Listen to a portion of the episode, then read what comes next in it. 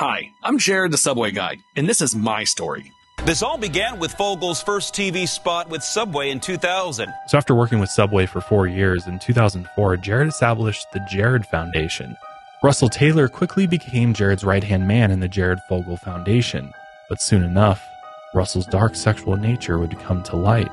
He is pleading guilty to conspiracy for receiving and distributing child pornography. The foundation promised another 2 million to schools to fight childhood obesity, but between 2009 and 2013 not a single grant was ever given to any schools. Finding out that your husband and the father of your children is a child predator is devastating. After listening to Jared talk, she would sit alone crying in a dark room for hours.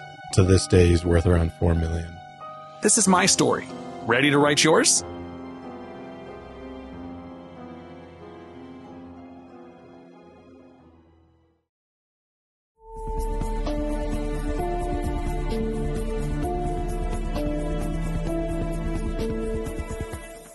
Light out. Everybody. What's up, everybody? Welcome back to another episode of the Lights Out Podcast. I'm your host, Josh, and as always, I've got my boys in the building. We got Austin, Yo, what up? Mr. Mullet over here, and then behind the screens, we got Mr. Daniel. What's up, man? What's up, everybody? So today we are covering a absolute real life monster and one that you probably know, especially if you're a 90s kid. You may have seen him on TV because he was Subway's biggest star, Mr. Jared Fogle. And man, is his rise and fall one that I don't know that can be topped, honestly. I don't know how you go from basically humble beginnings to making millions of dollars as the face of a national food chain and then everything just seems to go downhill from there which is completely his fault as you'll hear and it's honestly very very disturbing we're talking about an individual that is a serious child sex predator i mean this guy is I, I don't know. I, I there have a lot of feelings and thoughts about about him, and especially the sentence that this this man got. I don't think is quite fair for for the crimes that he committed. I think it should be far more years than what he got. But we'll get into that. Before we do, we have some exciting news to finally, after months and months and months of teasing you guys and mentioning in previous episodes that we've got this merch collection in the works, it is finally here. You can now purchase our new cryptid collection. I'm very, very excited. We have four different designs. I'm actually wearing the Wendigo. It's kind of hard to see. We'll put some overlay because you can't really see too well as we're sitting down. But we've got the Wendigo long sleeve, which is really cool. Austin's got the Black Shuck. The black shuck. Honestly, that's my favorite right there. I love it. Yeah, it's it's actually really cool. So the the guy that designed these for us is actually Daniel's longtime tattoo artist and, and buddy, Mm-hmm. That's true. Cody Hansen. Shout out Cody Hansen for hooking us up with these sweet designs. He these are all hand drawn from his imagination and he absolutely killed it. So and you're wearing the Mothman. Mothman. So we've got the Wendigo, we've got the Black Shuck, Mothman, and Jersey Devil. And so it's two t-shirts, two long sleeves. They're now available at milehighermerch.com. They are pre-shrunk, which is really nice. The the quality is a lot better than our past collections. I'm very happy with it. That it's very soft. And honestly, they the sizing runs a little bit big, I would say. Like I'm wearing an XL and I'm a pretty big guy. So just keep that in mind when you're ordering. But yeah, check it out, milehighermerch.com. Available now. We ship worldwide. Go get them while they're available though, because we are not going to be restocking this collection. It's once it's sold out, it's sold out, and we're on to the next one. So great way to support the show. We really appreciate everybody who's bought merch in the past and who's going to purchase something from the cryptid collection and let us know which design you like the most if you're watching on YouTube in the comment section or on Instagram. But another great and free way to support the show is just make sure you're subscribed to us on YouTube. There's a ton of you that watch YouTube that aren't subscribed. So make sure you're subscribed to us over there, but also head over to Spotify, hit that follow button for us. It does really help us out. Or if you're an Apple person, Apple Podcast works as well. Make sure you're subscribed to us over there. But yeah, it's great ways to support the show. We're really excited about this merch collection. We worked very, very hard on it. So let us know your thoughts. But without further ado, let's dive into the absolutely dark story of Jared Fogle. So, health is really important to me. I know it's probably important to all of you as well.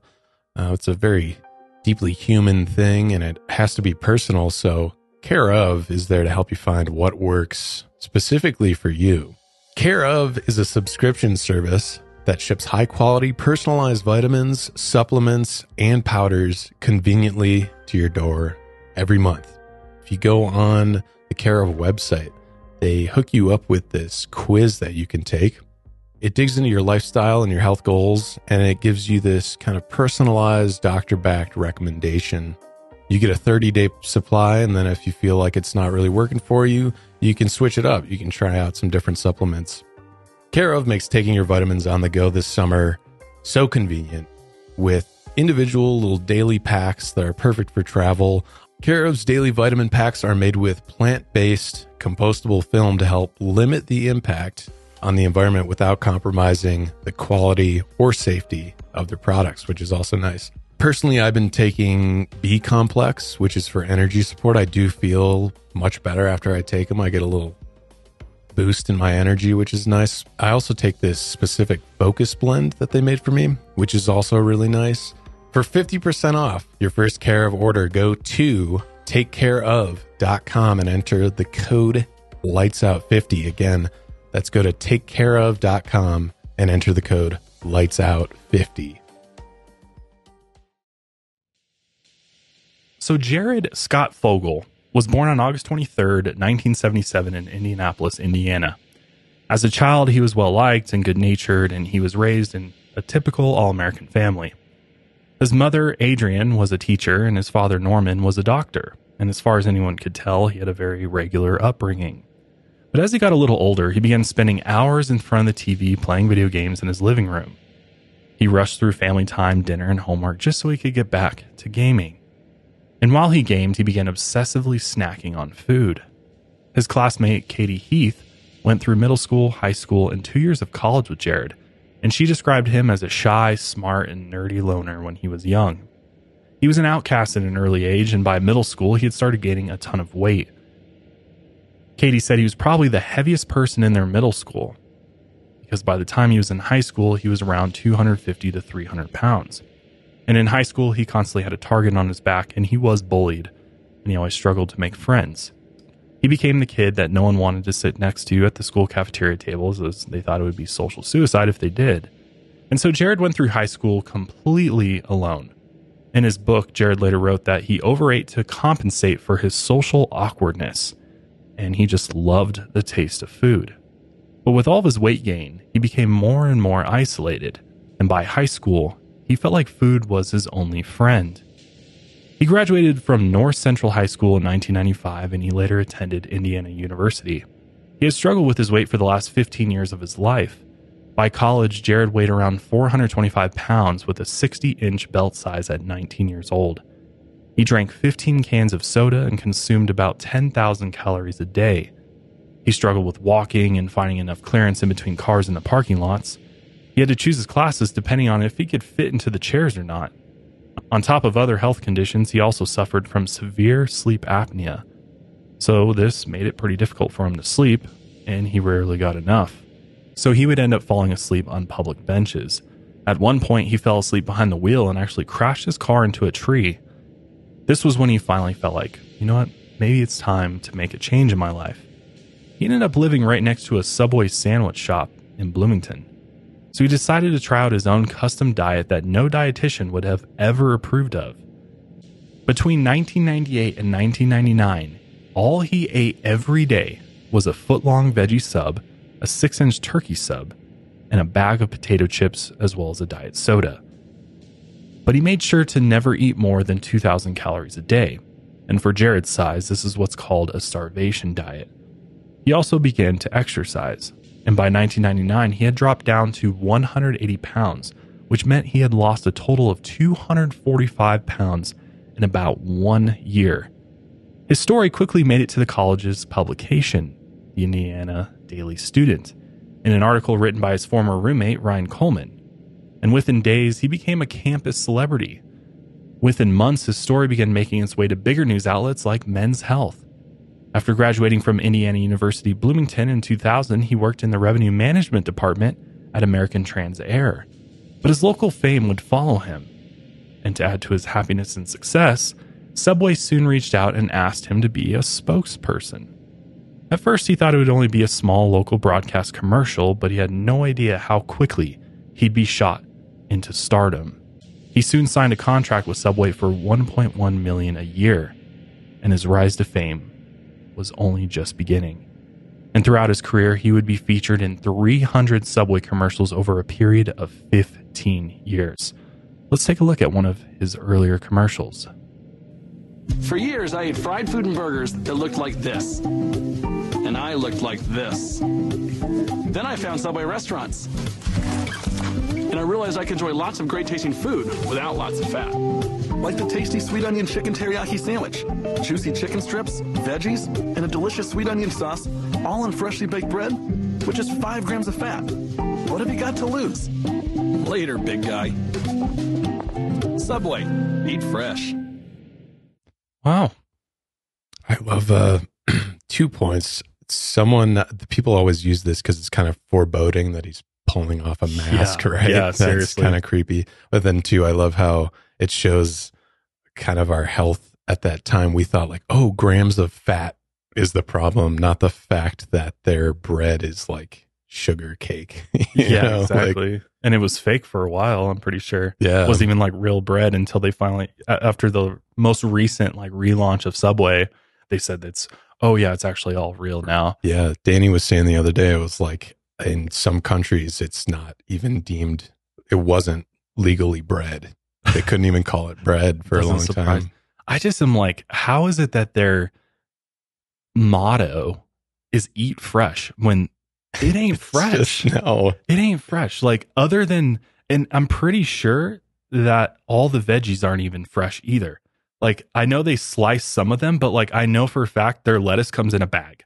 Oh, for and sure. the, the shredded lettuce is not. I've watched them open a bag and dump it into it. I'm Oh, like, that's not fresh. And I mean, like he's eating the turkey sandwiches. If you ever see that processed turkey, Yes. it's like Slimy. meat jello. Yeah. Yeah. Let's ask the the former chef here. Would you categorize it as fresh food?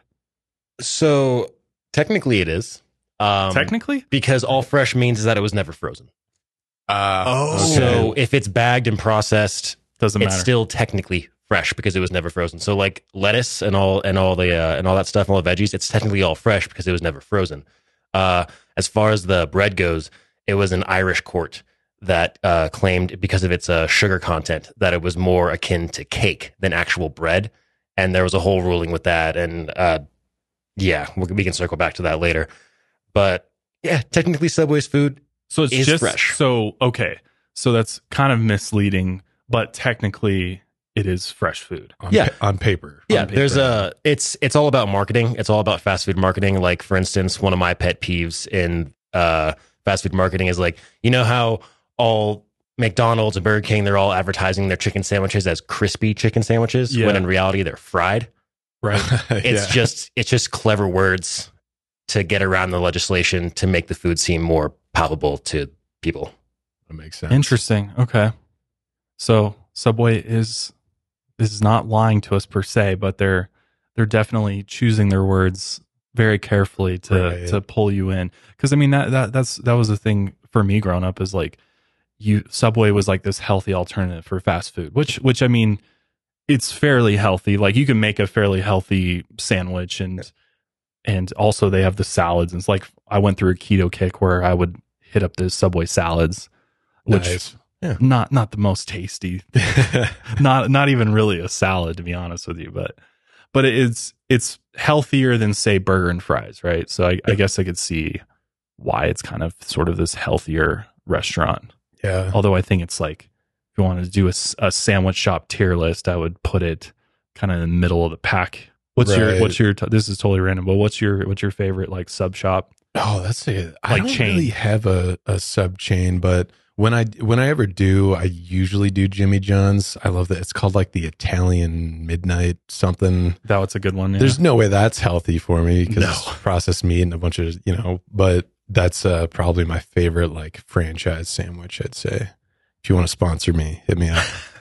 I'd say for me, Jersey Mike's is is mine. I like Jersey Jersey Mike's, oh, Jersey Mike's is really good. and and. I I think they have out of all of the fast food sandwich shops have the best quality meat too.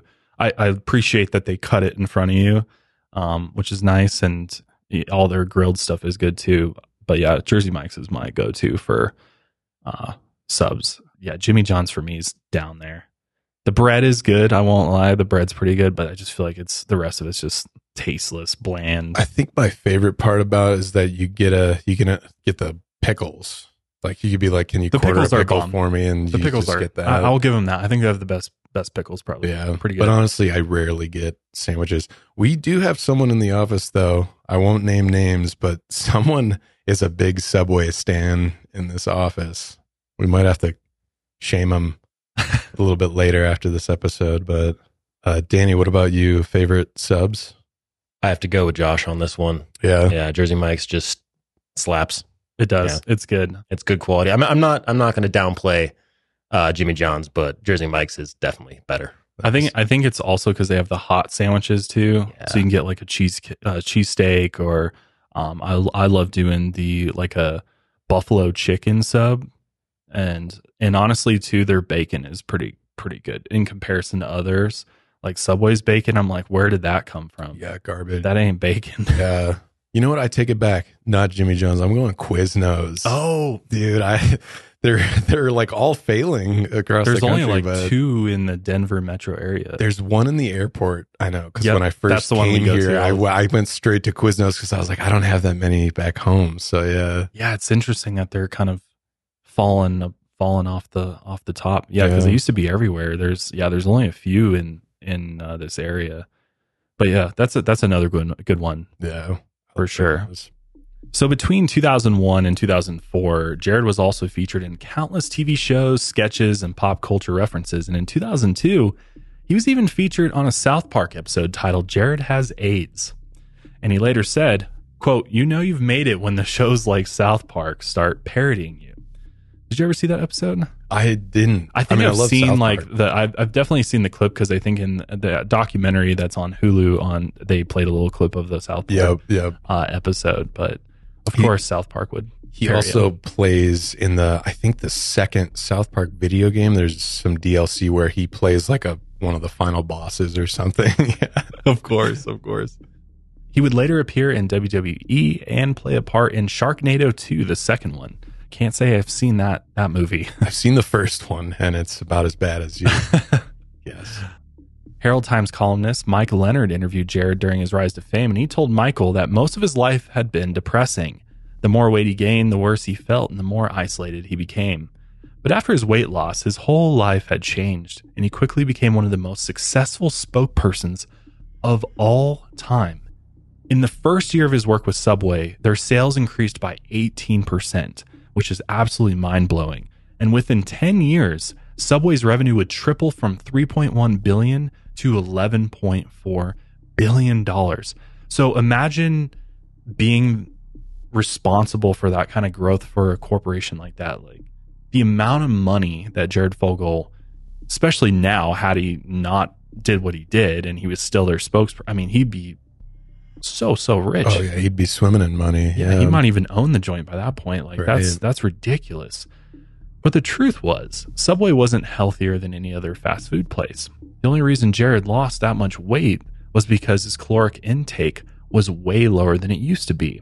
If you've ever watched like 600 pounds, uh, 600 pound life, that's like the first thing they do is they put you on a low, low calorie diet and, and kind of like a low carb diet basically. But that's like the surefire way to lose a ton of weight really fast. I think I think Doctor Now puts his patients on like 1200 calories a day. Oh wow. So like super super low, so they were eating 10 20,000 a day to 1200 and they just they drop weight like in 1 month they So can drop fast. 80 pounds or yeah. something.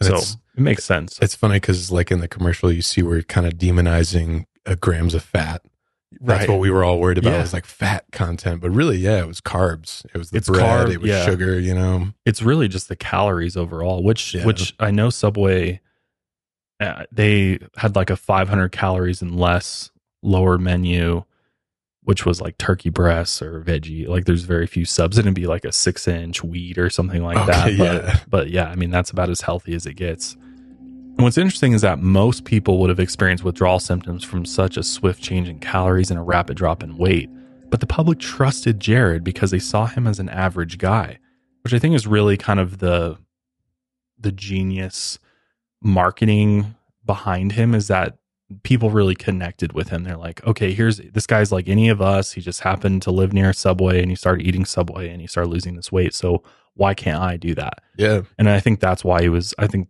that's definitely the reason why he was so successful that's in boosting genius. sales. It's Right. very smart marketing. Because if he could do it, anyone could. And he even told the world that he loved being just an average guy. And that's the disguise he would wear for years. Subway even noticed that his commercials performed better than the ones with star athletes because, again, Jared was more relatable. So they kept signing him on for more commercials. After his fame and weight loss, he also had enough confidence to be more social again. He even started dating and got his first girlfriend, a fellow Indianapolis University graduate, Elizabeth Christie. After a year of dating, they got married on October 14, 2001, and she was even featured in a few Subway ads along with Jared. So, after working with Subway for four years, in 2004, Jared established the Jared Foundation. The foundation claimed it was a nonprofit that focused on raising awareness about childhood obesity through educational programs. The foundation worked closely with Jared and he started touring for 200 days out of the year, sharing his weight loss story around the US, mostly with middle schoolers. He would always bring along the famous pair of jeans he wore when he was 425 pounds. You know, he's always holding them up and, you know, like, oh, this is what I used to wear. That was his shtick. Yep. For most middle schoolers, this was the only celebrity that they had ever met. And most knew him from his TV appearances, and they all looked up to him. After his inspiring speeches, he would hang around the school, give out autographs, and hang out with the kids in the schoolyard. From his work with the foundation and his famous Subway commercials, Jared was pulling in about $2 million a year. He started buying luxury foods and expensive cocktails, and it didn't take long for this lifestyle to go straight to his head. Jared's average nice guy persona that he sold to the world began to fade, and people who worked closest with him noticed he began having multiple affairs and sleeping with sex workers while on the road. It would later be revealed he spent about $12,000 a year on sex workers. And after his speeches, he would go to strip clubs and spend thousands to try and get strippers to come back to his hotel room. Besides that, he had also had several ongoing relationships with women across the country. While he toured, he often visited the Florida Sun Coast in the mid 2000s, especially Sarasota. Here, he sat down with the local radio host, Rochelle Herman Walrond, and she was a single mom raising two kids. She also focused on her career as a radio and TV host. Her radio show, Health Beat of America, focused on educating and promoting fitness, and she became a regional celebrity. And in 2006, she was contacted by the American Heart Association to interview Jared for the first time. She figured it was a great opportunity since he was so popular, and Rochelle was excited to draw more attention to her show. She had a radio broadcast and then a televised broadcast right after. And for their first show, Jared arrived 30 minutes late. And to Rochelle, this was one of the first signs that he had a big ego. Despite that he was nice, and she remembered him being an easy, charming person to interview, he seemed genuine about wanting to help people be healthy, especially children. After the interview, Rochelle noticed how flirtatious he was, and he told her she was pretty and flattered her with compliments. And this was the beginning of another one of Jared's extramarital affairs. Within a year, his wife Elizabeth filed for divorce. The media didn't care much about Jared's personal life at the time, as he was still known as the lovable average subway guy. Even when Elizabeth also filed a temporary restraining order, no one seemed to care. In the divorce court documents, she claimed that he had become controlling and he had a mean streak in him. He would take her to Indianapolis Colts games and yell and argue until she cried in public. Then he would say that her crying was why he never wanted to be around her. The court granted the restraining order and the divorce was settled on October 18, 2007. The two never had children. Meanwhile, his relationship with Rochelle and countless other women continued. But he also started a relationship with a woman named Kathleen McLaughlin. Kathleen was a teacher, and she accepted his hectic schedule while touring around the country, and just like the others, he had her fooled that he was an upstanding guy. They had known each other since 1999, and it's believed that they had been sleeping together for years. And they would later get married in August 2010 and eventually had two kids together. All the while, Kathleen had no idea what was going on with her husband. He was on tour for a lot of their relationship, and during Jared's long tours, this was when he met a man named Russell Taylor. And Russell would become one of his closest friends. But their relationship would also lead to Jared's downfall. Russell Taylor quickly became Jared's right hand man in the Jared Fogle Foundation. The public didn't know much about Russell before he joined the foundation, but he had worked as a youth market director of the American Heart Association, and this position put him in contact with countless children. And just like Jared, he also began touring and speaking to children about health. When they first met, Jared asked if Russell could write a speech for him in Illinois. Russell ended up writing the entire speech for free. And Jared liked it so much that he began bringing Russell with him everywhere, and the two quickly became inseparable. And they spent hours every day working with children. During their time off, they would spend their nights at local strip clubs and casinos. Soon, Jared discovered that Russell had an open marriage with his wife, Angela Baldwin, and she was okay with his wild lifestyle.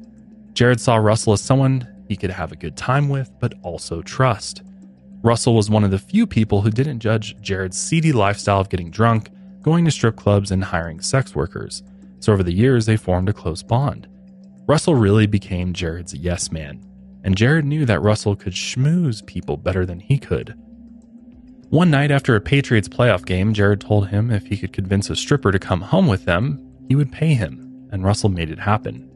Seeing that Russell could fulfill their sexual desires, Jared formally asked Russell if he would become the executive director of his foundation. Russell accepted without hesitation.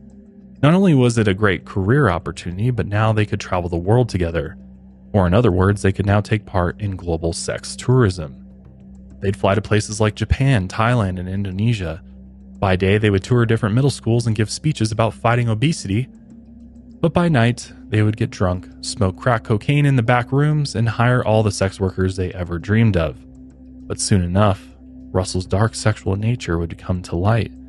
As it turned out, Russell also enjoyed bestiality and watching his wife Angela perform sexual acts with animals. Meanwhile, he continued to be the executive director of Jared's foundation. So, as a surprise to pretty much no one now, the Jared Fogle Foundation was really just a way for Jared to look good on paper and to make money without being taxed, which is kind of what a lot of celebrities do. They donate their money or they have a foundation and it's just a way to some, dodge. Not to say that some don't do a lot of good work. Oh, for sure. Tons of celebrities that do tons of good charity work through their foundations. For sure. But I agree, there's definitely some out there that use it just for the tax purposes. It's, it's a very easy way to dodge the tax man.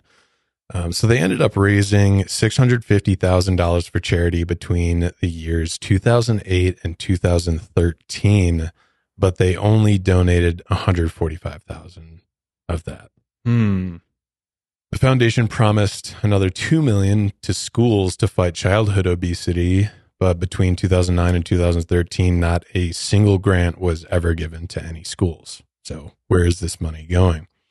Most of the money spent went straight to Russell and Jared, and more than a quarter of the foundation's funds went, quote, missing. The foundation didn't even bother to pay its $5 annual registration fee to the state of Indiana, which would this would kind of cause the collapse of the foundation, or at least cause for it to be technically dissolved, was just that five dollar annual registration. Fee. You would think that they would be smarter than that, right? And they would at least make sure that they're paying the government what the government wants to keep that nonprofit legit yeah. or foundation legit. It's such a silly thing to to miss. So, I mean, really, in the grand scheme of things, this foundation wasn't really had the mask of of doing good things for the world, but really, it was just a way for them to make money and in a evade very taxes, essentially. Yeah, evade taxes, and in a really sick way for so Jared could keep hanging out with kids. Yeah, that's true. Yeah, using it as a tool to create events like yep. where he could come in contact with children. For the longest time, I had no idea how many subscriptions I was paying for on a monthly basis. Everywhere you buy stuff these days offers a subscription model and it's so easy to, you know, use your subscription once or twice and then forget that you're still subscribed and before you know it, you're giving this company hundreds and hundreds of dollars that you didn't intend on giving because you forgot you were subscribed to it. Well, I'm here to tell you about an amazing app that makes it extremely easy to actually manage your money and look at all of those subscriptions you currently have. So I'm here today to tell you about Rocket Money. Rocket Money is a personal finance app that finds and cancels your unwanted subscriptions. It monitors your spending and helps you lower your bills all in one place. Again, over 80% of people have subscriptions that they've forgotten about, and chances are you're one of them too. Basically, you just connect your bank accounts to Rocket Money and it goes through, scrubs your bank account statements, and it actually finds those subscriptions for you and then gives you an option to have them cancel it for you. Rocket Money also helps you manage all your finances in one place and automatically categorizes your expenses so you can easily track your budget in real time. Over 3 million people, including myself, have used Rocket Money, saving the average person up to $720 a year. It's a no brainer to use Rocket Money. I mean, it's free to download and it really is an amazing app. It monitors your credit as well. It's really the all in one finance app that everybody should have. So stop throwing your money away, cancel unwanted subscriptions, and manage your expenses the easy way by going to rocketmoney.com slash lights out. That's rocketmoney.com slash lights out. Check it out. rocketmoney.com slash lights out. So, as Russell and Jared toured the world, Russell said that he had become paranoid that someone was stealing from him. So, he set up hidden security cameras in his office and his home. He hid these cameras in small electronics like alarm clocks in bedrooms, and they were motion activated. When they turned on, they saved what was being recorded and sent it to Russell's computer. And this was how Russell created his first instance of child pornography. But of course, he later claimed it was on accident. While on tour, a camera in his home office activated and he caught an underage intern having sex with her boyfriend. When he told Jared about the footage, instead of being repulsed, he got excited and he demanded Russell to put more cameras in his home, hoping he would catch more underage kids having sex. He even told him to try and get footage of specific children he was attracted to. Russell then made it so Jared could easily access the footage, and he began having children stay at his home where he installed hidden cameras and he aimed the cameras at the beds and bathrooms. He and his wife Angela would get Angela's daughters and their teenage friends drunk until they were unaware of what was happening. And the cameras would record the minors changing their clothes, showering, or having sex with each other in the guest rooms. Russell even put the cameras in his own stepdaughters' bedrooms and bathrooms. How fucking sick is that? He would then review the footage to make sure it was good enough for Jared before sending it to him and if it wasn't good enough, he would keep it stored on his personal computer. From this point on, Jared and Russell's seedy relationship was in complete control of Jared. Just like his first wife said, Jared became more controlling as time went on, and he ended up treating Russell the same way. He often reminded him that he controlled all of his finances. Jared had bought him an expensive home and a Mercedes, so he would be indebted to him forever. Jared even referred to himself as Russell's daddy he would get Russell to say how much he loved Daddy, and he reminded him that Daddy paid for everything. This control even got down to things like his diet, and Jared would force Russell to eat food that went against his gluten intolerance. He loved seeing how far he could push him. As it later turned out, this abusive relationship was on par with most of Russell's life. From early childhood, he suffered from sexual and physical abuse. Between ages 5 and 8, he was sexually assaulted by a neighborhood friend and the friend's father. Russell said he went along with the abuse because the boy was his only friend. After the assaults, they would threaten him with violence if he ever told anyone. His neighbor even shot Russell with a pellet gun just to prove his threats were real. The abuse only stopped because Russell's parents divorced and he moved in with his mother. But then his own mother would physically abuse him daily, beating him with switches, shoes, and anything she could get her hands on. He desperately tried to please her by getting her gifts and running her errands, but nothing helped. At 15, he moved back in with his father, and the abuse didn't even stop there. Five or six of his father's friends would then sexually abuse him until the age of 18. And so this abuse followed him into his adulthood. And just like how he tried to please his mother by giving her gifts and running her errands, he would do the same for Jared Fogle. Meanwhile, Rochelle kept her relationship with Jared going, but it didn't take long before Jared would make strange remarks that Rochelle couldn't ignore any longer the first time she felt extremely uncomfortable was when Jared was a guest on the televised portion of her radio show. In 2006, they met at the middle school in Sarasota where they would film. They both got on stage to get things set up, and as they positioned the cameras, Jared and Rochelle sat down on the stage couch together. Jared kept complimenting her, telling her how pretty she was, and then he asked to hold her hand. Rochelle knew at the time that Jared was in the middle of a divorce with his first wife, and she began seeing him more often. Things seemed to be going well, but then out of nowhere, Jared slowly leaned over and whispered something. Something that Rochelle would never forget. He whispered that he thought middle school girls were so hot. At that moment, Rochelle shut down. She couldn't believe what he had just said. She was so in shock that she doubted she even heard him correctly. During her shock, one of the middle school teachers brought in a few students to speak with Jared. And soon after the televised interview started, Rochelle struggled to get through the interview, and when she got home, she didn't know what to do. It was clear to her that Jared was not who he seemed to be. The caring and compassionate man during the interviews was only a disguise. As she watched his career skyrocket, Rochelle struggled with what she knew.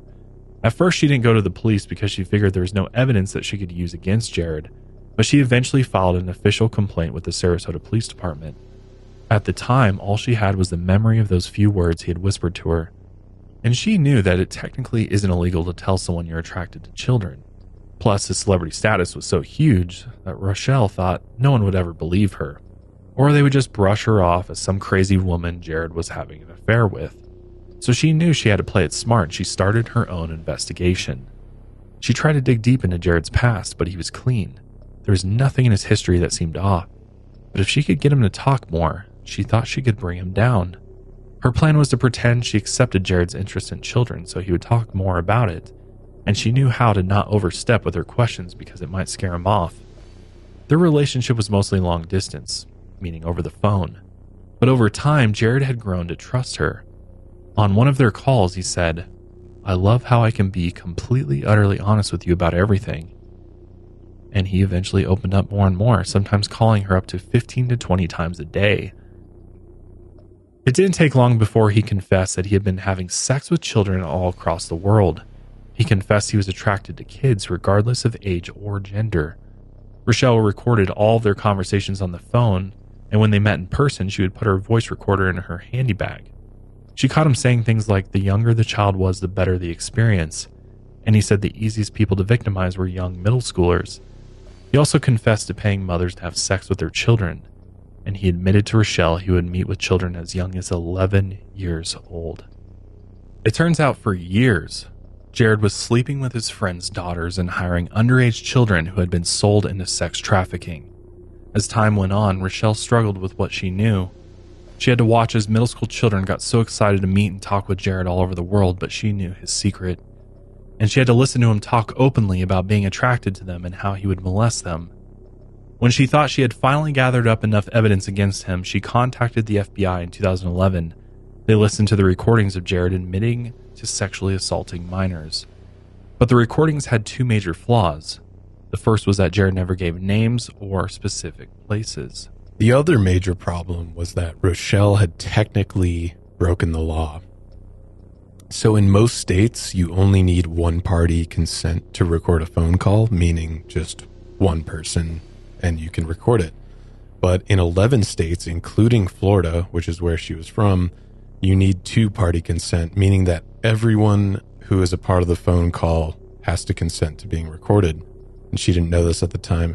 So the FBI said they couldn't use Rochelle's evidence in court that she had be, been gathering up for about, I think it was about three years, three and a half years. Did she know that though? Or did she not know that at the time? There's no clear report that shows that she was ignorant of that law. Right. It was just kind of something she found out after the fact. Yeah. Like, as far as we know, which is like in this fact. case is so stupid because this evidence she's collecting is so important and so crucial. Right.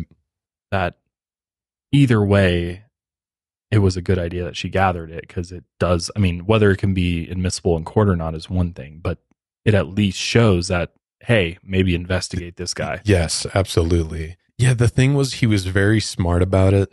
He never gave names, never listed places. So even if they were to look into it, it's like we actually have nothing here to go on. He's just talking about being disgusting.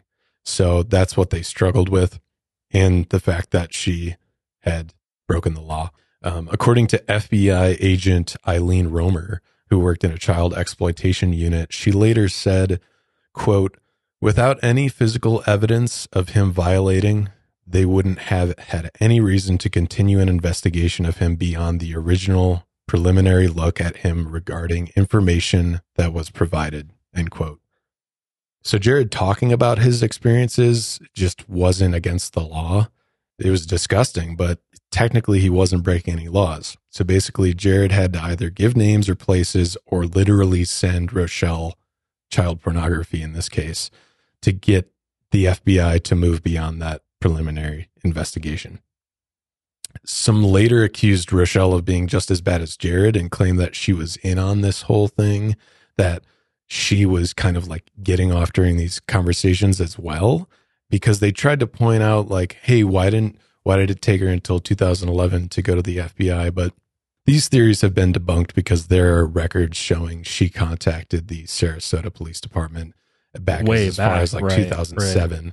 Um, but people have really tried to come at Rochelle and say, "Oh, like, Like, why are you kind of egging it on versus Yeah. like shutting it down or or just like and being grossed out by it versus being trying to keep it going. Exactly. speak. yep. And so that was a lot of accusations towards her.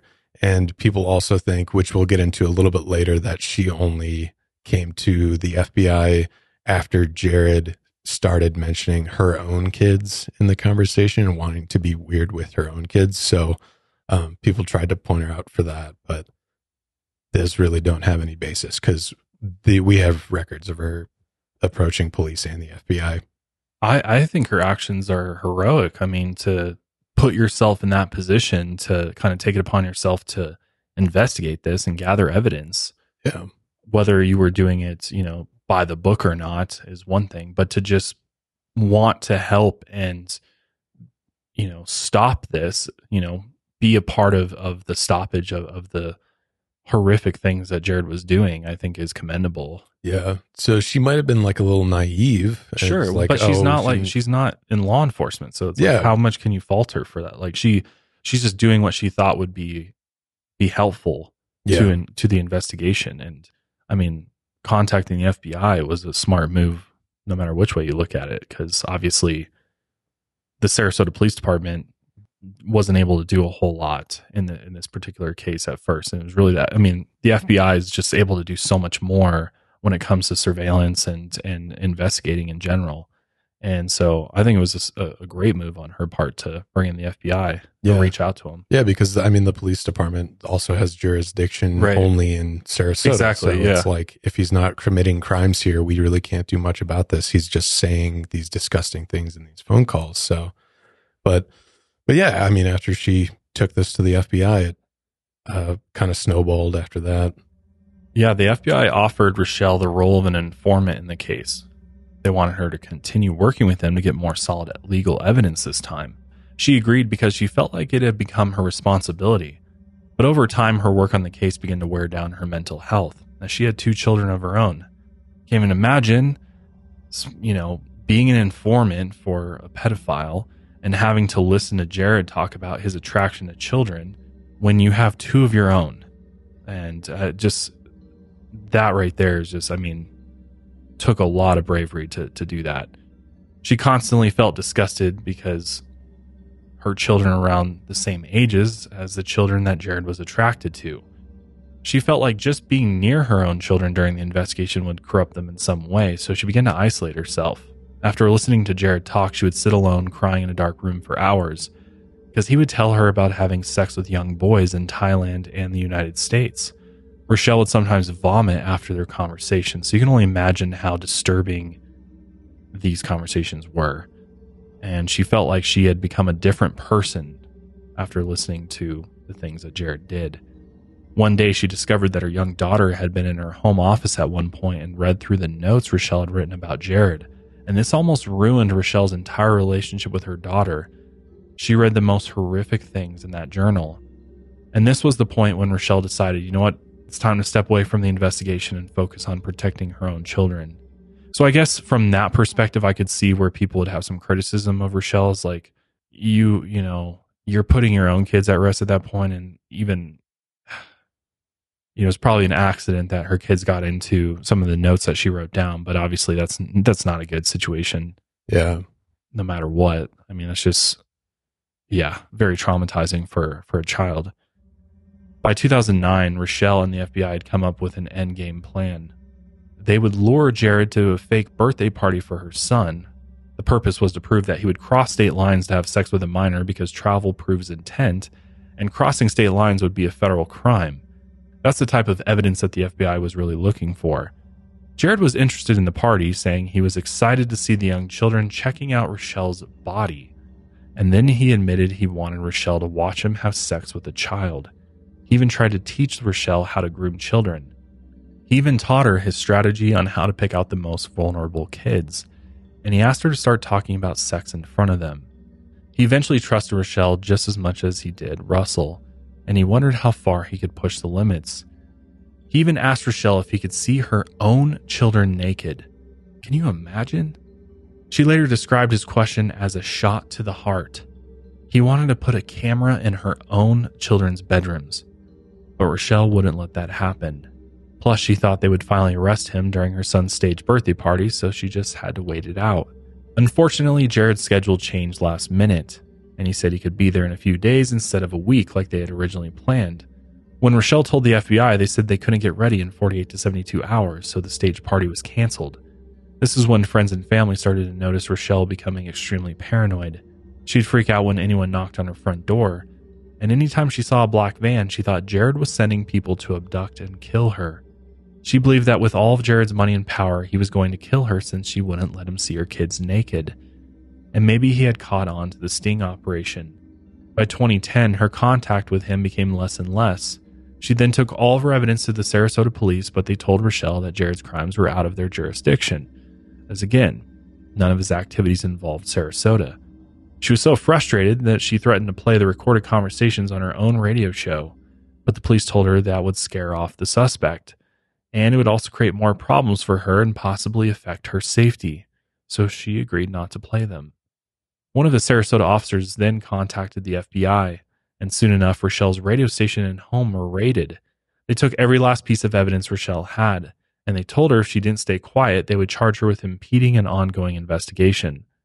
And from that point on, Rochelle stepped back from the investigation.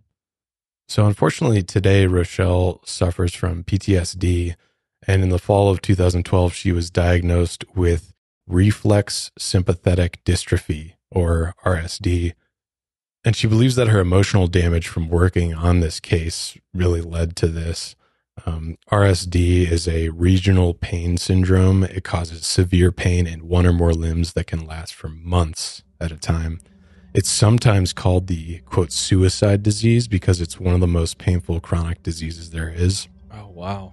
People who are afflicted often suffer from anxiety, depression, or PTSD or combination.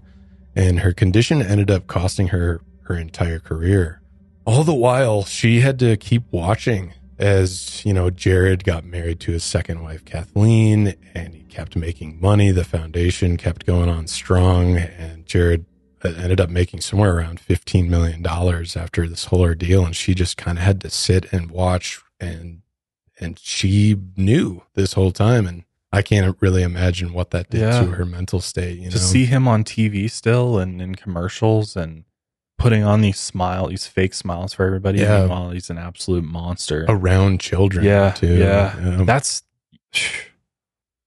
can't even imagine how you would deal, you know, process those things mentally, knowing that he's causing all of this destruction to these poor kids out there.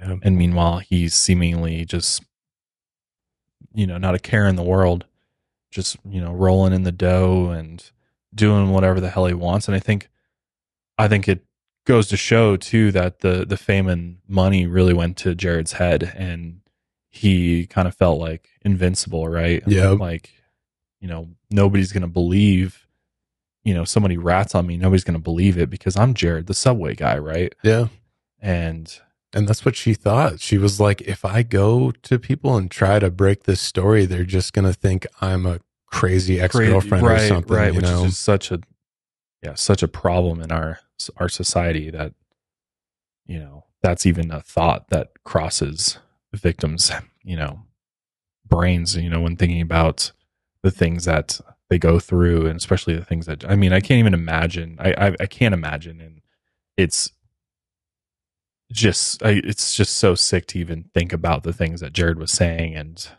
I'm sure it was in great detail and and Jared Jared's meanwhile think, really thinks that he's got this like confidant that is into it maybe or you know doesn't have a problem with it but meanwhile she's literally like being tortured by the things that he's telling her. Just can't even imagine what that must must have been like. So the ptsd makes makes sense to me i think. Yeah, and 15 to 20 calls a day sometimes. You know, that would take up just so much of your day. and to just i mean it, it takes it up a whole nother level when this predator's like how about we bring your children into this like that for me is just like I- i'm sure she wanted to destroy him i mean that's that would be my thought is like i'm gonna destroy this guy like Yeah. the fact that he even has the the the guts to ask me something like that is just beyond beyond words like how I'm sure there's so many times she wanted to just like go public and just bring all this out. Like screw the FBI, they're taking too long. Like justice isn't happening She- swiftly enough. She almost does. We'll get to that in a second here. And yeah, and you kind of can't blame her because I would consider That's what I would do. I mean, thing, it yeah. just is like you would want everybody to know, like especially if you're seeing him, nothing happened to him from a you know law enforcement perspective. You'd want to be the one to bring them down. Yeah. If they're not going to do it, then I'll just do it myself. and like at the FBI, it's like we really don't know where that. When did this investigation even start? When did they start the preliminary stuff? Like what? There's just no. What were they doing? Like, what was that process like? Um, like how how are they going i wonder at how deep they went like surveillance wise did they tap his phones and you know at what point did it the real deep investigation start for the fbi or if they kind of just like you know put him on a list or something kind of like half hazardly kept an eye on him for any obvious obvious signs but yeah. It's just crazy to think he was doing this for years. Yeah. There's one thing that we all have in common, and that is dealing with debt. No matter which way you slice it, we all have debt of some kind. Well, this is where a company called PDS Debt comes in and they can really help you get debt free faster than you could even imagine. So, PDS Debt has customized 0% interest options for anyone struggling with credit cards, personal loans, collections, or medical bills. With rising interest rates and the cost of living at an all time high, now's the time to finally take initiative with your debt. Stop waiting and start saving with your own custom debt savings options from PDS Debt. PDS Debt is giving our qualified listeners a free debt savings analysis just for completing the 30-second online debt assessment at pdsdebt.com slash out. You'll receive a full breakdown on how to save on interest each month and the quickest way to take care of your debt. So if you're making payments every month on your debt and your balances aren't going down, this program is for you. PDS Debt rolls all of your payments into one low 0% interest monthly payment, and everyone with over $10,000 or more in debt qualifies, and there is no minimum credit score required, which is amazing. Bad and fair credit is accepted. Save thousands in interest and fees and pay off your debt in a fraction of the time. It takes 30 seconds to see what PDS Debt can do for you. PDS Debt is offering free debt analysis to our listeners just for completing the quick and easy debt assessment at www.pdsdebt.com slash out. That's P-D-S-D-E-B-T dot com slash out. Take back your financial freedom today by visiting pdsdebt.com slash out. After all of Rochelle's work in the case, there was still no solid case against Jared, according to the FBI. They never arrested Jared from all of Rochelle's work as an informant, which had to have been extremely maddening. And a completely different investigation ended up being his downfall. In September 2014, Russell Taylor, if you remember the executive director of the Jared Fogle Foundation, was investigated by the Indiana State Police. An anonymous woman reported that Russell offered her sexual pictures of animals. But police knew that having images of bestiality was not a crime in Indiana. Only the act of bestiality was. So they needed to look more into it. Up to this point, Russell had no criminal history. This anonymous woman claimed to have been friends with Russell and his wife Angela for years, and she had been introduced to them by her late husband. After her husband passed, she kept in contact with the Taylors, and she knew that they were in an open relationship. So when Russell first sent her sexual images, she played along. But after a while, his messages became worrisome. The first was when Russell asked her if he and his wife, Angela, could come over and have sex with one of her horses. She asked if he was joking, but it was clear he was being serious. He later sent a picture of a dog licking a woman's naked private area. The woman in the picture was later confirmed to be, of course, his wife, Angela. Then Russell sent her a text asking if she wanted to see pictures of naked young girls and how young she wanted them to be. The woman quickly responded, legal age. Russell responded, okay, wanted to ask, lol. Keep in mind, we do travel to Thailand on occasion, with a smiley face emoji.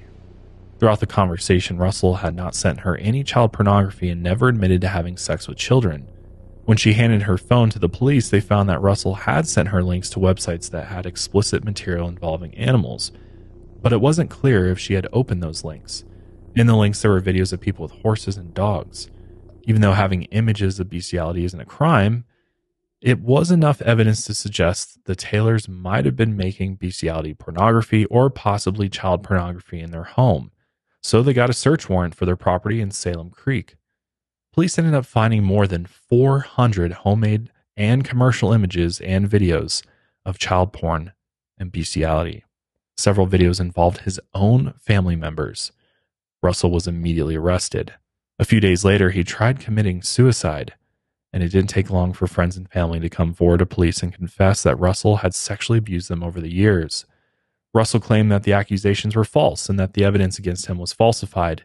He also claimed that the anonymous woman who outed him was having a sexual relationship with three of the detectives on the case, and that she also had group sex with him and his wife when she made the report. But he soon shifted his story and eventually planned on pleading guilty. He admitted to making child pornography, but only because his employer Jared Fogle told him to. Right after the case became public knowledge, media all over the country began covering the story. In response, Jared and his foundation immediately cut ties and condemned Russell's actions. Jared claimed he had no idea what Russell had been doing, and many were quick to defend Jared, even though he and Russell had been best friends for years. So, how likely was it that he really had no idea what Russell was doing? Supposedly, Jared only spoke with Russell one time after his arrest, and he tried to cut him a deal.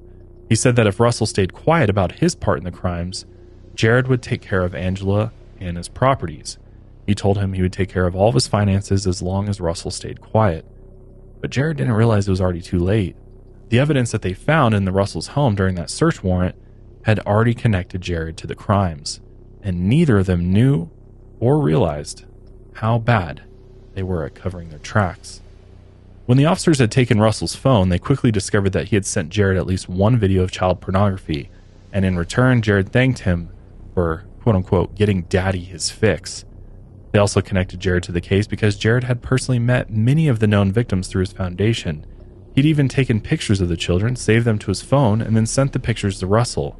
He then told Russell to get videos of these specific children. The evidence was enough to get a search warrant for Jared's house in Zionsville, Indiana, and they immediately found more evidence. His phone had two images of child pornography sent by Russell before his arrest. He also had a laptop that was given to him by Russell when they were out of the country, and Jared used this exclusively to watch child porn. A thumb drive was found by one of the canine units, and it had thousands of legal pictures and videos. Some were created by Russell, and others were bought by Jared on the dark web. Supposedly, the youngest victim found in Jared's stash was just six years old. He was also under investigation for raping two victims of child sex trafficking in New York City. The victims were 16 or 17 years old at the time that the crime was committed. And since Jared had crossed state lines to have sex with a minor, this was a federal crime that he could be charged for. Investigators also found messages to adults he offered finder's fees if they could get him access to minors for sex. He did this in several cities throughout the United States, including Richmond, Virginia, Kansas City, Missouri, and Las Vegas, Nevada. He had carefully planned out his tours across the country, and he scheduled his meetings with child sex traffickers months in advance. And Jared was arrested soon after.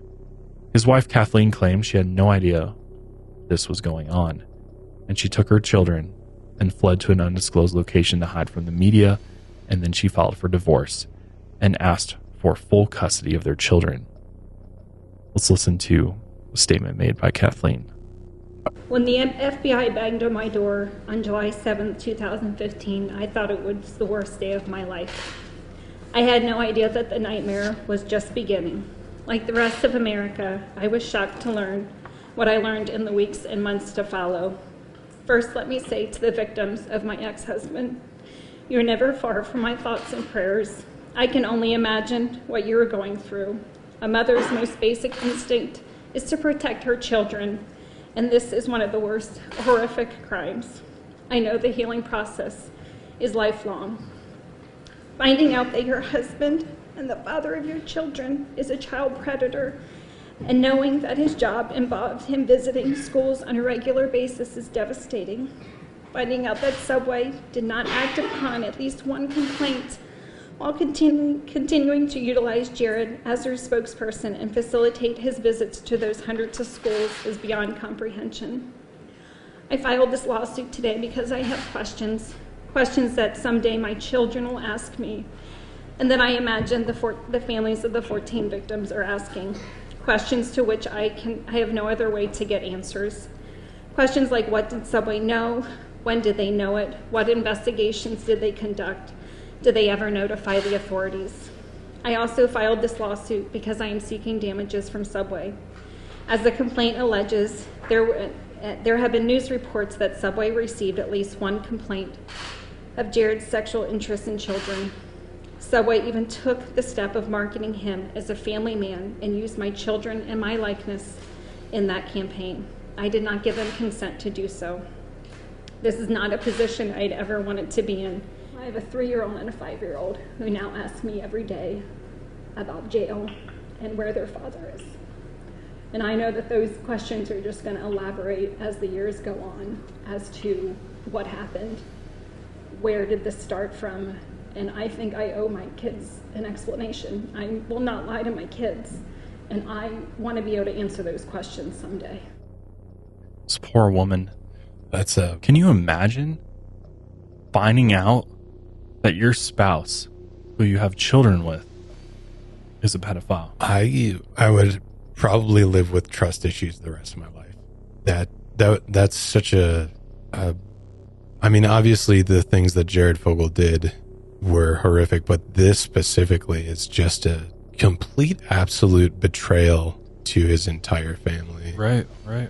No regard at all through Yeah. all everything he did. He never once clearly was thinking about his own family and what what his actions would do to them Yeah. if they were ever found out, which I think goes to show he really thought that he was just going to get away with all this. Like there was no chance he was ever going to get caught. Yeah.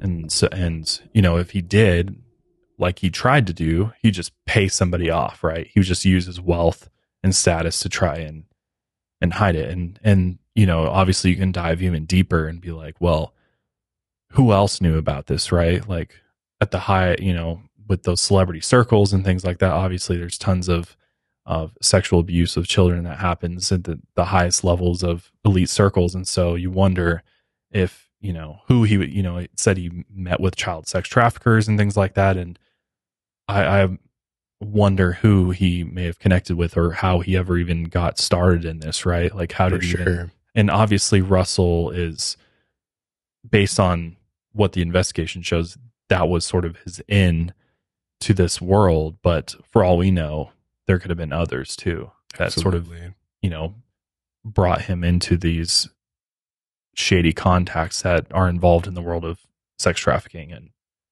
Yeah. it's it's just mind blowing. I mean, it's it's a it's a very very sad reality that a lot of a lot of people don't really talk about or know about. This whole world of of child sex trafficking is just it's heartbreaking to to know that it really does exist and there's predators just like Jared out there and there's they're still out there who haven't been caught that are are partaking in this this evil trade. kind of reminds me of uh so when Stanley Kubrick was doing all his research for his final film Eyes Wide Shut, Mm. which is about you know this dark, Yeah. seedy, Yeah. uh, but it's like about the elites that control this weird, seedy sex stuff that they do. Uh, through his research, though, he started coming to this conclusion that it was like any form of power, any power structure that exists in the world will almost always result in child sex trafficking. And I think that's a theory that's I can Seems kind like of it's agree pretty with. true. Yeah. Cause like if Jared had these inclinations before his subway stardom and money, I doubt he would even kind of had have access into this weird, Yeah. seedy world. But I don't think it's a coincidence that all of a sudden he starts getting fame and money, and now he has a hookup into this shit. Yeah, exactly. I Sure. mean, you know, if you look at Jeffrey Epstein and Yeah, the black book. Yeah, you have to wonder, you have to wonder, did Jared ever cross paths with him at some point and, you know, kind of get brought into this inner circle of, of individuals who take part in, in the exploitation of children.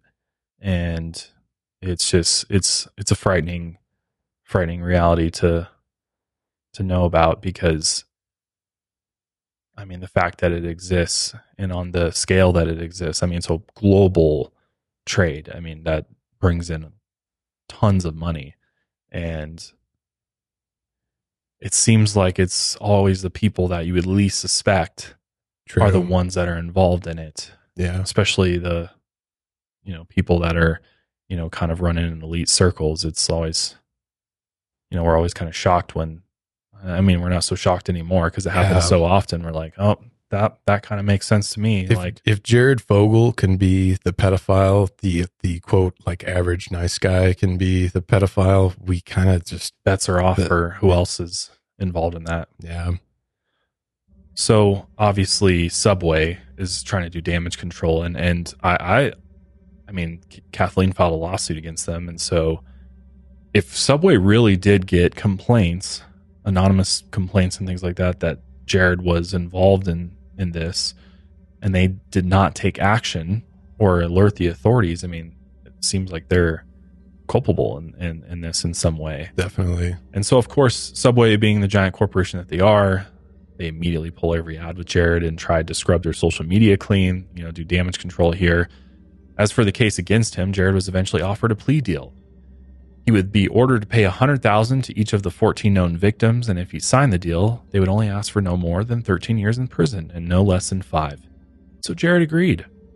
And on November 19th, 2015, he formally pleaded guilty. In the courtroom, they all listened to Rochelle's recordings of how Jared bragged about having sex with minors all over the globe. His defense attorneys had him evaluated as part of their defense, and the experts claim that Jared had an addiction to sex or hypersexuality once he lost weight, and they claimed his food addiction had evolved into a sex addiction after he lost weight. The defense also tried to frame his problem as mild pedophilia, which what? What does that even mean? How how do you how is there a, any sort of scale for pedophilia? Like right mild? And it's just like, of course, they're trying to like conveniently say, "Oh, he was addicted to food. Now he's addicted to sex." what a leap in logic Yeah. that's No. the most brain dead thing i've ever heard in in a defense no, no. Chances are this was something that was a long time development for Jared, going back way before, you know, his food addiction probably. But in the end, the judge felt that his 13 year plea deal wasn't enough. So they sentenced Jared to 15 years and eight months with the possibility of parole after 13 years. He was also given a lifetime supervision order, which means he'll be monitored and examined for the rest of his life. But will they actually follow up on that? Who knows? In his final statement, Jared began crying and said that he wanted to become a good, honest person and he wanted to redeem his life. Wah, wah. I don't feel bad for you at all, dude. He then said he had once lived an honorable life before all the deception, lies, and complete self centeredness. As for his victims, he said he learned a lot about them and realized what he did was wrong. He also added, Not a day will go by that I don't think about what I did and the impact on their lives. But it would become obvious that he didn't mean any of it. A few years later, he tried to appeal, saying that the judge was prejudiced against pedophiles. He, like, what? Dude, you, yeah, talk about going back on your words right there. right He claimed that since the judge had two young daughters, she was negatively biased. He argued that he was punished based on the fact that he fantasized about having sex with children, which wasn't illegal. Dude, which thank God his appeal was later rejected, but it, I mean, it's just like the guy is, he's a, gonna be a child predator for life. Forever. The fact that he's likely only gonna do 13 years and, and come out is scary yeah. like an individual like this who who's also trying to just pull a fast one on on on the judge being like oh yeah i'm so sorry you know i want to redeem my life but then on the flip side be like yeah that judge was biased because they have two young daughters and being a pedophile isn't illegal like what what a- talk about leaps in logic. It's like the judge is biased because they have a, two daughters. What? That's like, oh, you murder someone. The judge is biased because they, They know a- somebody. Like Yeah. it just doesn't. That's the stupidest thing I've ever heard. I'm at a loss for words, com- to be completely honest with you. The fact that he thought the judge was biased infuriates me beyond belief. Yeah it's it just goes to show the kind of monster he is i mean he shows no remorse he'll say whatever he needs to say he's a slimy snake Yep. he will say whatever he needs to say to get himself out of the situation that he's in. Because obviously, you know, prison's no fun for anybody, but for a child predator, it's I, I hear at least it's it's not a easy time in the penitentiary.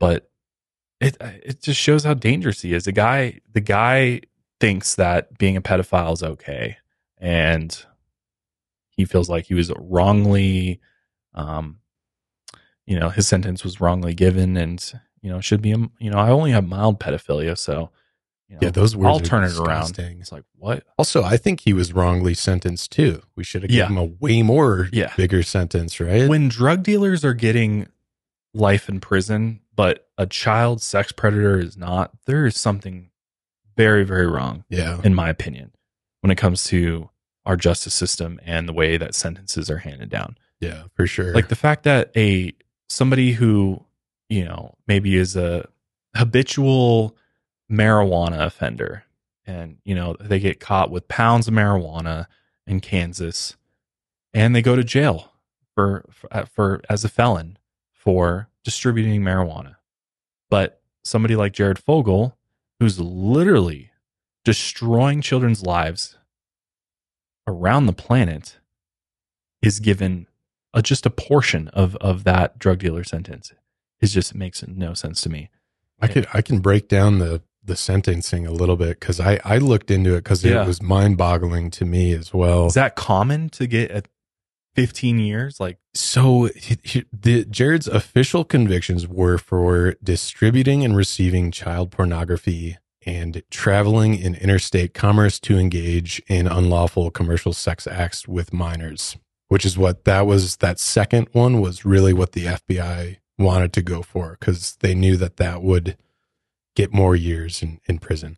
As far as I could find, the first offense has a sentence of up to 20 years. And I believe, I could be wrong, but I believe it's a minimum of five for that one. The second is up to 30 years. So really, there was a potential range of a minimum of five and a maximum of minimum 50. of five? Yeah, isn't that crazy? What? And I was trying to think this through, and I think it's because there's no such thing as mild pedophilia, but let's say like someone has a collection of pornography on their computer and they have maybe one picture that they didn't realize was a Sure. minor in the grand scheme of things. I can kind of understand that. Like total ignorance, but still breaking the law. Like maybe that's why the threshold is so low on those but that seems like it needs to be maybe a different charge. But I feel like there wouldn't there be a way to actually, if that was a legitimate scenario, like wouldn't there be a way to argue that? For sure. And I think that's why it does come down, why it's such a big range, like five to 20, is that you do the t- defense and prosecutors kind of go through and see, like, okay, what How can we really pin it? this guy Sure, for? Sure. And so, thinking of that though, between five and 50 years, in the end, he didn't even get middle. He got No. 15 years and eight months. And that was the plea deal was even worse because the plea deal was like 13 and some Yeah, change. and the judge added two years to it. Yeah. So in federal prison, you have to serve at least 85% of your sentence. So he could potentially be out in a little over 13 years. What year would that be? He could potentially be released in 2029. 2029. So we're almost what's 2023. Six years. Wow, Isn't that disgusting? that's scary, man. And like, And then and like, what is it? What is this like supervision stipulation that it- they it's put on? It's kind of like in it like they uh, check in with you? infinite parole, essentially. Like you have to check in uh, with meetings and stuff. and I believe they monitor your computer usage sometimes. oh, too. do they? That yeah, I believe especially in like child pornography situations, they monitor your internet usage somehow, which I don't know how well that system works. I, I probably wouldn't put a ton of faith into it, but I think that's part of it too. Is they monitor your internet usage that would make sense. um, somehow. Not quite sure how that works, but And yeah, As for the fines, like you really think about them, they're not that much. A hundred thousand dollars to each yeah, that's known nothing to him. and that's to each known victim, right? There could have been God knows how many. So really, And likely those are victims here in the states. yeah, because right. it's like it's not like they track down every. There's no way they track down every single victim in every other country he was in. and he he's never been charged, Charged for any anywhere crime else, yeah. internationally. And then to think like, okay, so that's 1.4 million dollars, which is essentially kind of a slap on the wrist because at the time he was worth roughly 15 million. Yeah, I'm sure his net worth was probably more than that. Um, and so I don't know. I did check up, you know, those net worth websites, which I don't, there's not a lot of the times they're totally wrong, but they said he's still to this day, he's worth around 4 million. I would assume that legal fees, paying his lawyers and whatnot. But I mean, this guy just doesn't, he can be out in six years and he still has a decent amount of money after everything. It's just like, how is he not charged with like child, like being a child rapist? Like, I It's- lack of evidence. because it's like, yeah, it's crazy to me because that's obviously what's going on, but they're only able to hit him with, you know, traveling in interstate commerce to engage in unlawful commercial sex acts with minors. Uh, Like, it's the the charges should be way more severe. I feel like than what what he even got based on what he actually did, and obviously Rochelle would know better than anybody what he did. Right. So it's like the fact that that's all they were able to come up with is is shocking to me because he's clearly guilty of far more than that.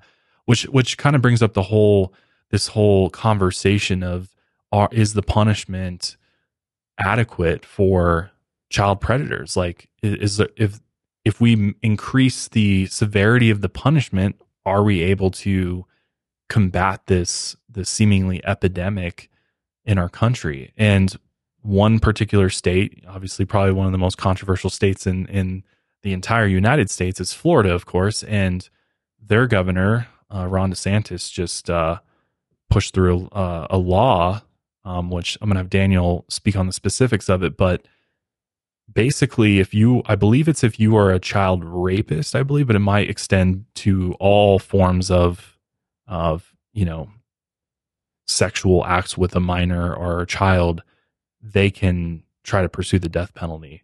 Is that is that accurate, or is there? Did I get that?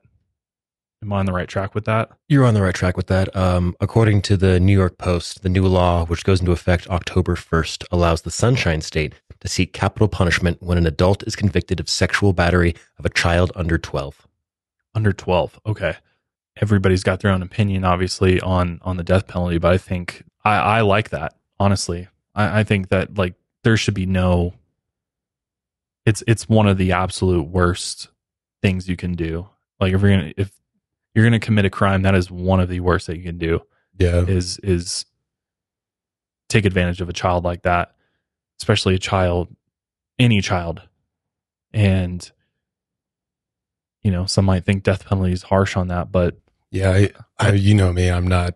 I'm pretty against death penalty for X, Y, and Z reasons. We've, Yeah. we've talked about, but I think I'm more.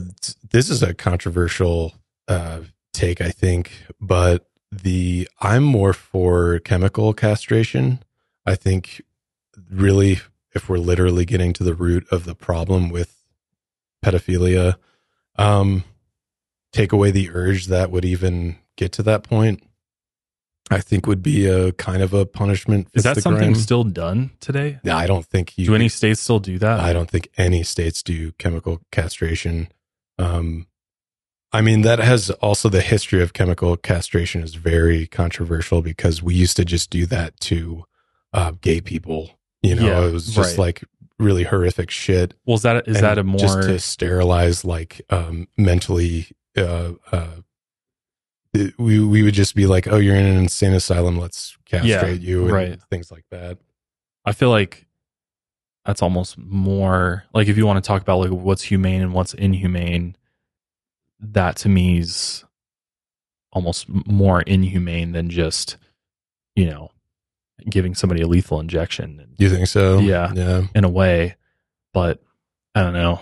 It's one of those that is really hard to form a, a solid opinion on, and obviously, like you would expect there be s- serious evidence to pursue a death penalty on somebody that Yeah. actually did that. But I do appreciate the motivation behind it to protect children more seriously than than we have because it is such a major problem across the world. And if people who do this see that it's just a slap on the wrist or you know you serve a little time you register on the sex offender list and that's it that's the extent of it like you know does is that really going to stop them from you know continuing to hurt children. In my mind no. Prison isn't a great deterrent in my opinion anymore for people. Like especially people who've been in and out of prison before. It's not like as as i guess scary to them as potentially losing your life over if i do this and i get caught i could potentially be you know lethally injected and that's the end. It's one of those very controversial things out there. And a lot of you know obviously a lot of people talk bad about Florida and you know and I'm not and I'm not a it's not like I'm a fan of Ron DeSantis by any means but that particular law I think sends a message. And I think we're kind of in a state of where we need something like that in some with some issues right? To hopefully cur and will it do anything? I don't know. I mean it hasn't gone into effect yet so it may may not change anything but I think it's a start because I think it's important to protect the most vulnerable, and that's that's children, right? I mean, I, I think too, your opinion changes when you become a parent too. I hate to like pull that card, Yep, but it- well, but I'm out of this conversation. now. yeah, well, it's like I mean, it, it it's hard to look at it. You you do change, like you when you become a parent, your mind you are like, I would do anything to protect my child, and if there was ever somebody that did tried to do that or did do, that to my child, I would full fully pursue death for that individual for sure. Yeah. because the damage that they did to my child, my child will never be able to fully recover from. And I think that's that's the most difficult thing of it is it, it impacts a child for life. And obviously with therapy and, and whatever else you can work through it and, and deal with it, but it never that that trauma never goes away. And I just don't think there's I don't think there's a punishment that equates that kind of damage other than that person either being locked away forever or given the death penalty. And unfortunately, as we see, these predators get slaps on the wrist most of the time and they're back out in the public. Yeah, I think we could both agree on that. There's clearly n- not enough done. No, Yeah. there's not. There's not enough done to protect children and especially protect children online and and it's it's a scary world, man. It's definitely like one of the things that I I think about a lot is is we're in such a technological age too where all like everything is at your fingertips and you can you could talk to anybody online. Like the internet's a blessing and a curse and it seems like every day it's becoming more of a curse than it is a blessing anymore.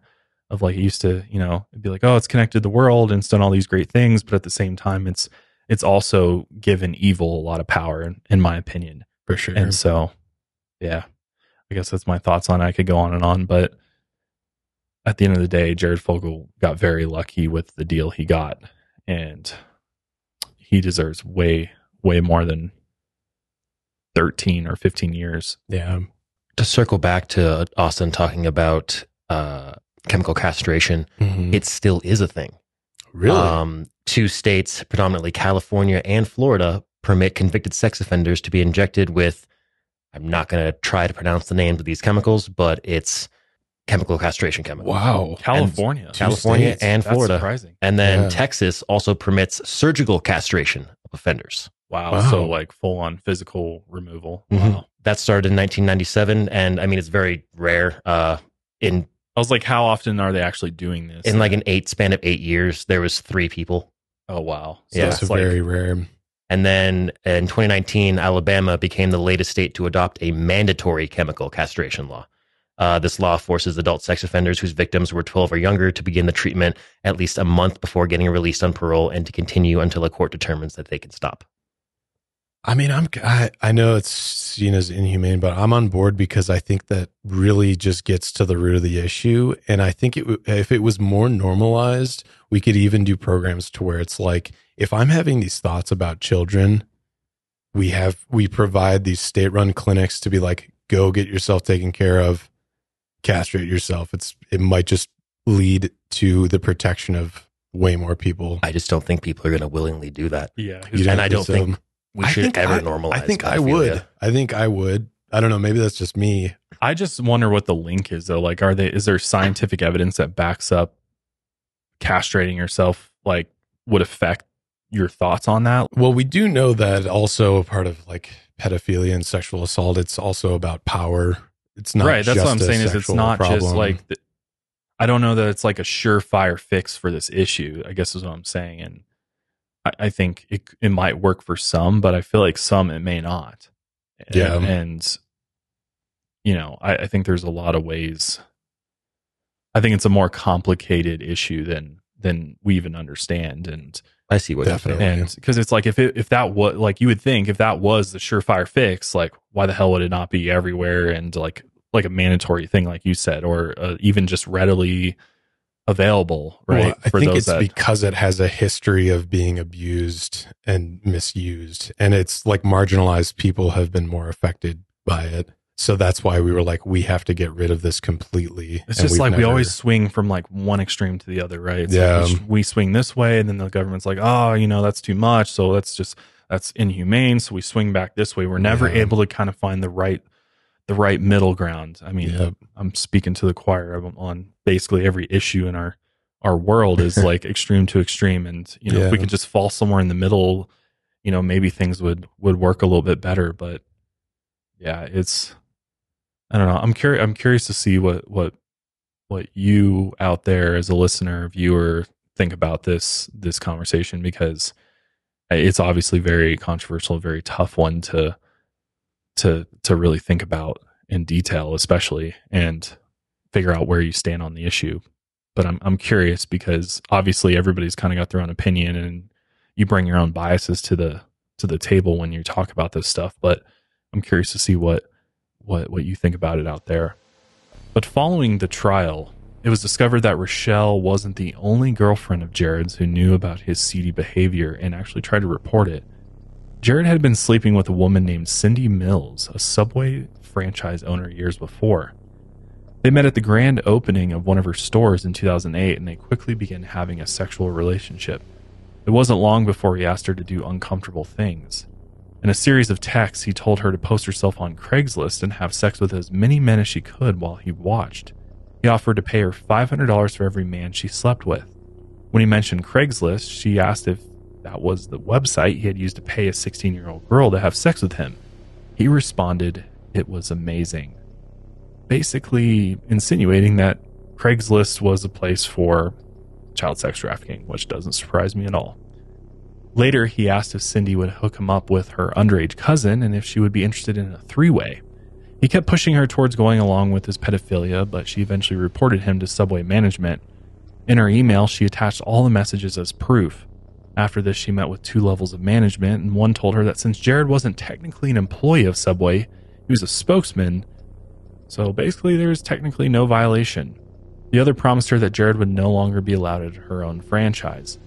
Cindy then told them Jared shouldn't be allowed to interact with young people. Even though Subway management agreed, they did nothing.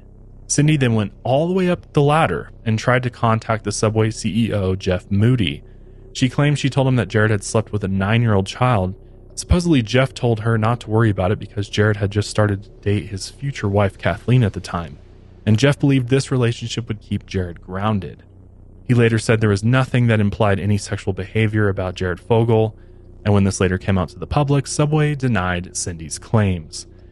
They did confirm she submitted the official complaint, but she never went to the police. Apparently, back in 2004, the senior vice president of marketing at Subway also received a complaint about Jared. The complaint said Jared had tried to solicit a minor at a Las Vegas promo event. Other reports suggest that Subway management was notified at least three different times about Jared's behavior over the course of his career, but did nothing. They still used Jared for their commercials, but didn't use him as much after these complaints came forward. It's unclear if this is a coincidence or not. This was around the time that they introduced Subway's famous $5 footlong marketing. I wonder if they if that was a strategized move or if that's coincidence or what, but a pretty clear indication that Subway knew what, what Yeah, was well, going it's on. like they they knew that they're they'd have to completely change their marketing strategy, and if they wanted to keep up the the profits that they were making, they'd have to get creative. yeah, in like in my mind i'm it's it was a you know thinking about when events like this happen nowadays like it's very public and companies cut ties like immediately. Like as soon as mm-hmm. like even if there's it's not even investigated it's just an allegation. Companies don't even like take the chance of of it being Having- true and just cut ties with people immediately yeah. i'm trying to think of recent examples of that um for some reason none are coming to my head Well, I mean, I mean, uh, Kanye and Adidas, right? Yeah, they, they were just right. like, deals over. But supposedly they're now selling his stuff again, but they promised to donate some to Yeah. charity or some shit like that. I don't know, but yeah, that's kind of a good example of just oh, a, problematic, done.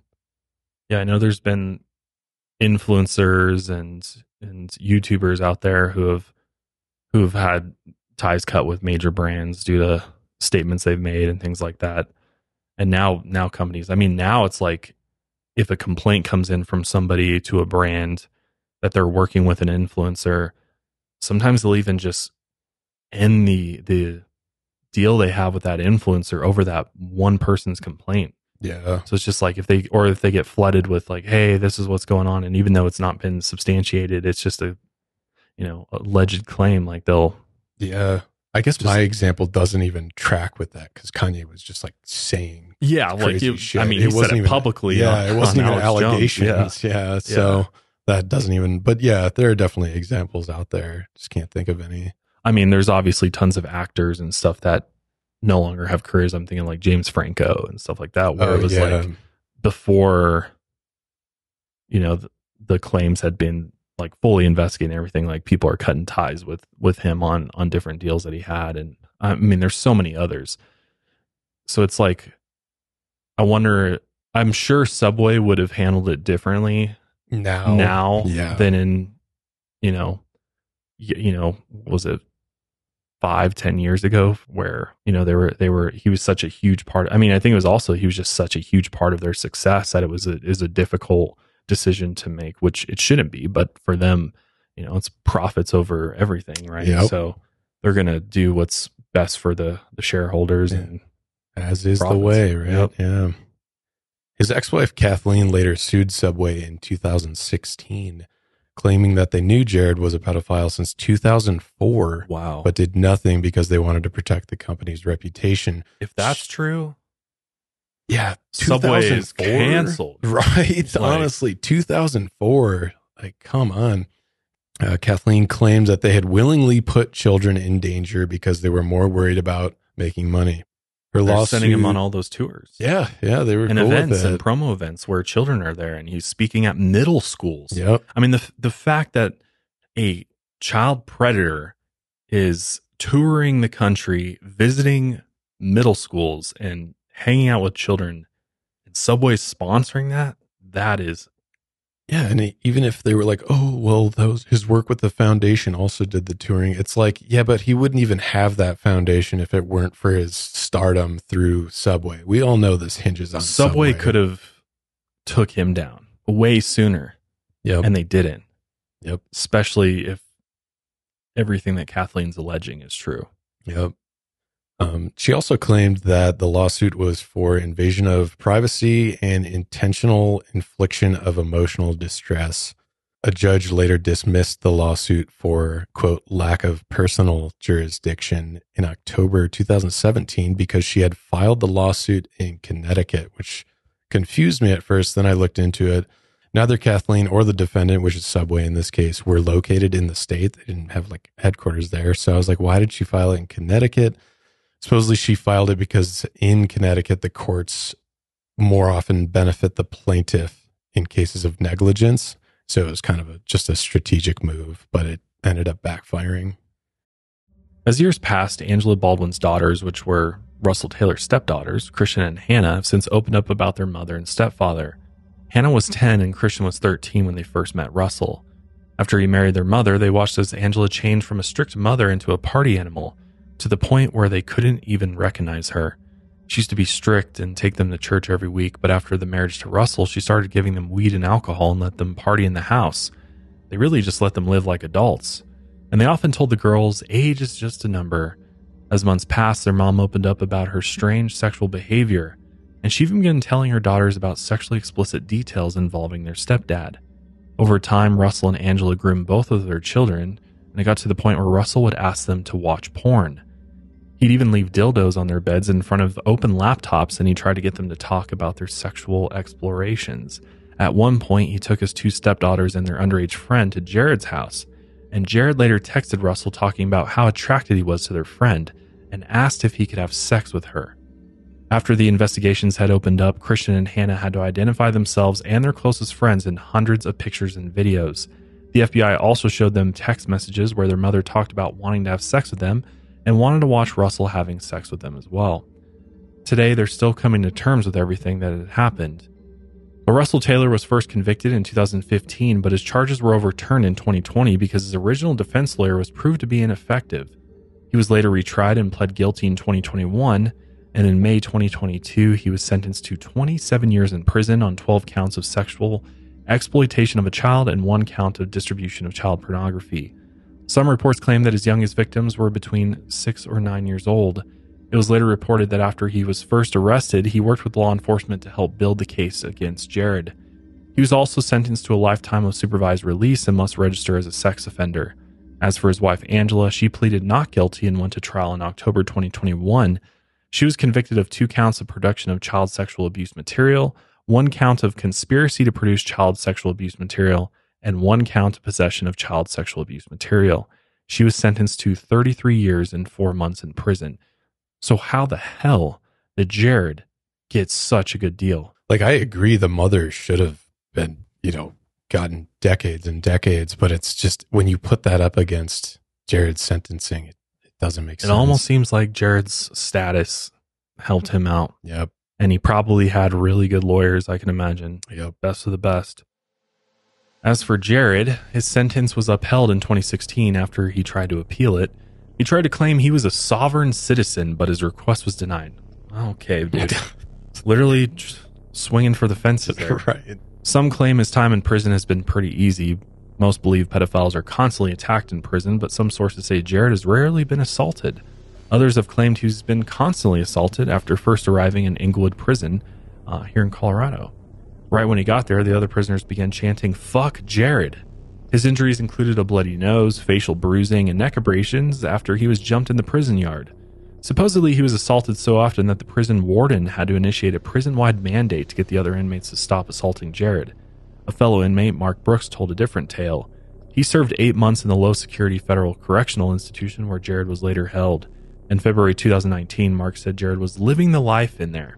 He's eating good, working out, cooking, not a care in the world. Supposedly, he's watching movies, making crafts, and cooking himself fancy meals. He's also enrolled in self improvement programs and classes. But in 2021, Jared later responded by letter for the first time while in prison, saying that he was not taking cooking classes or eating fancy foods. COVID protocols had limited the programs in the prison, but he did confirm he ran four to five miles every day, saying that he was in the best shape of his life. Here's a picture of what he looks like now. It looks like he's lost even more weight, jogging around the prison track. He also admitted he watched sports on TV and read the New York Times and historical fiction books daily. Then he confessed he royally screwed up and was completely selfish. He looks forward to being released and restarting his life. Supposedly, Jared also had several relationships while in prison. Multiple women have called him on the regular and have spoken to him sexually, which I'll never understand that. Several of these phone calls have been released, and in these calls, Jared has asked them to send sexual pictures to him. So, is he really rehabilitating there in prison? Sure doesn't seem like it. But he's still being held as of today in the FCI Englewood prison in Colorado. And after everything he's done, Jared Fogle might be released as early as March 24th, 2029. And I fear for that day because I don't think he's changed at all. I think he's just abiding his time. And as soon as he's out, he's going to, I think he's going to go back to it. Yeah. I don't think you change if when you're like this. I just think there's, you're, you're in too deep. You're locked in. The fact that he's then, like you're saying, swinging for the fences, claiming that he's Just a sovereign shows, yeah. citizen. He's like just desperate to get out and go back to whatever he was doing, you know? Yeah, it's just I can't believe that Russell and Angela are serving a double the length of time that and Jared is, you know, kind of the instigator of all of it in a way. I mean, he brought him in and, you know, had Russell call him daddy and everything. I mean, he really like he asked them to to get content from. I mean, it's just crazy that sort of this ringleader is gonna be out. Yeah. That's that's it's just terrifying to me, honestly. And I think one of the most damning things was right after Russell was caught and arrested, like Jared's immediately like, how do I cut a deal? I've given this guy so much. He's like, it's a- like a mobster. Like, I can't believe that after learning all these things that he's trying to pay off people and stuff like that that they I mean, I guess it comes back I mean, well, the charges they can carry higher prison sentences, so it's just like it's crazy that they were even gave him a plea deal in the first place. That was so good. I think it was just purely lack of evidence because I guess it is like, yeah, you find, you know, the actual child porn at, at their home in their residence, but then it's like, I think that's why the FBI was trying so hard over the years to get him to cross state lines and catch him in the act because maybe over those years they realized they just didn't have enough. And since he's such a high profile figure, they're like, we're desperate, desperately wanting to find something big on him. And Well, maybe they just never uh, got to it. Yeah, imagine if they were able to use Rochelle's recordings though. Yeah. Would that have helped? You know, if it had happened to be in a one party consent state, like because yeah, I can't even imagine what he was saying in those. And I mean, I don't know, you know, saying things is one thing versus catching somebody doing it. But yeah, it's like I just worry that now he's learned nothing and he's if anything, he's learned how to now now not get caught Yeah. and how to keep it, you know, closer to him where he, you know, he's not having people building cases against him. But also, I mean, it seems like he's probably still got significant wealth. I can imagine, like he's got to pay like 1.4 million and plus legal fees that he, he had to pay to for his case and stuff. But like, I'm sure he's, I'm sure he's not broke coming out of prison. So it's like, it's almost like he's just looking forward to getting back to his old life again. Yeah. You know, it's just, I, I've, my biggest thing is I just can't imagine what his victims must think about this. Like, and, and Rochelle and those that like know about the things that he did, thinking that, wow, this monster's going to get out. It's just, it's got to be, I can't even imagine. I can't even imagine if it was my child that this monster had, had done this to her and knowing that he's going to be free again is just beyond me. It's, it's sickening Yeah. the guy the guy deserves to rot rot in prison for the rest of his life or worse but yeah that is the very disturbing rise and fall of jared fogle the subway star and it definitely makes you think twice about supporting subway For i know for me i'm like i don't want to give subway another dime of my money ever again Yeah. with that being said, we're going to go ahead and wrap up today's episode there. Let us know your thoughts if you're watching on YouTube uh, or if you're listening somewhere else. Go let us know on Instagram. And we're also on TikTok as well. But yeah, check out the new Cryptid collection. It's milehighermerch.com. Get it while you can. Once it's out, it's gone forever. But we will see you guys next week. And until then, lights out. Everybody.